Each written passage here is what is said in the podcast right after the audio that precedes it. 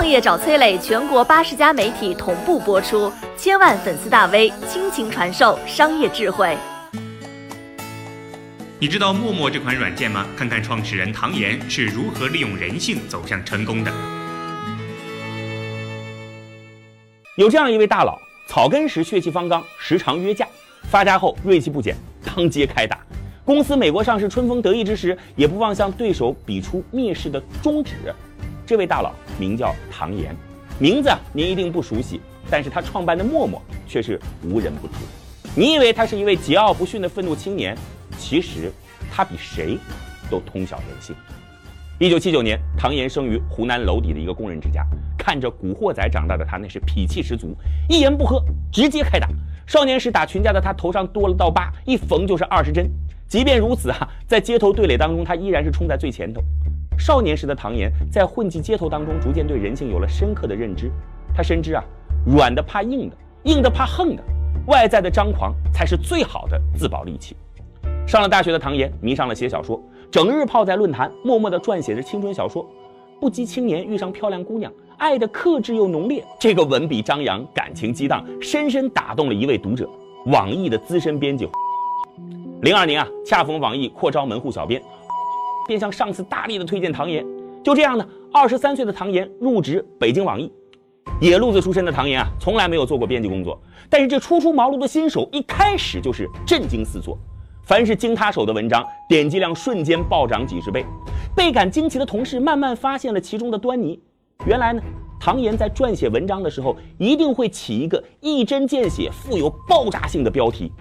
零六年五月，王菲生下女儿李嫣，在唐岩的提议下，网易用了一个八个字的标题作为网站的头版：“王菲生了，是个女儿。”这个行为立刻引起了巨大争议。当时的内地网站娱乐新闻霸占头版，那是前所未见。某种意义上啊，他也算是八卦头条的缔造者了。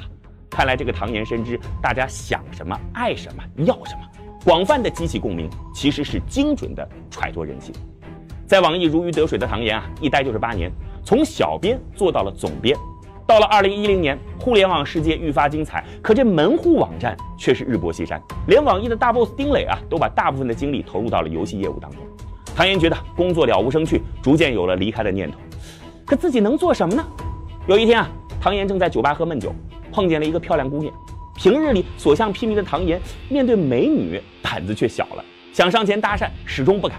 犹豫间呢，女孩拎包走了，扼腕叹息的唐岩回想起了青春时代，还是那个时候好啊！大家在论坛啊、聊天室啊，跟陌生人聊的是不亦乐乎。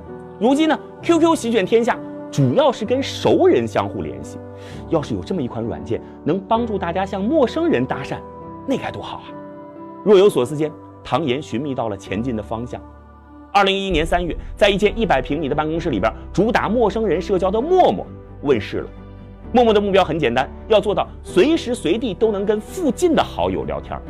早期团队啊只有三个人，敲代码的时候旁边还摆着一本 APP 开发三十天速成。这样的环境开发出来的软件简陋程度那是可想而知了。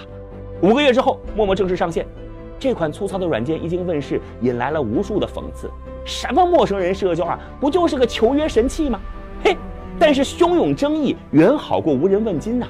求约神器的说法反而起到了推波助澜的作用，大家的好奇被激发了，更想下载试用，一窥究竟。陌陌上线一年后，用户数量竟然突破了一千万，不到三年，用户过亿。一款问世晚、起点低的软件，竟然进入了主流人群，从 QQ、微信雄踞的社交领域当中抢滩争地。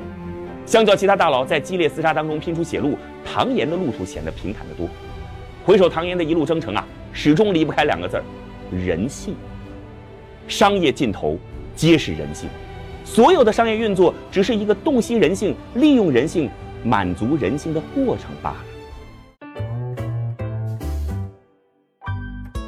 我是崔磊，很多互联网公司都曾邀请我去分享创业方面的课程，包括抖音、快手、百度、阿里、腾讯等等。我把主讲内容整理成了一套音频课程，里边包含如何创业、如何做副业、优质项目剖析等等，相信啊会对您有所帮助。下拉手机屏幕，在节目简介里边添加我的个人微信，这套课程今天免费送给您，快去领取吧。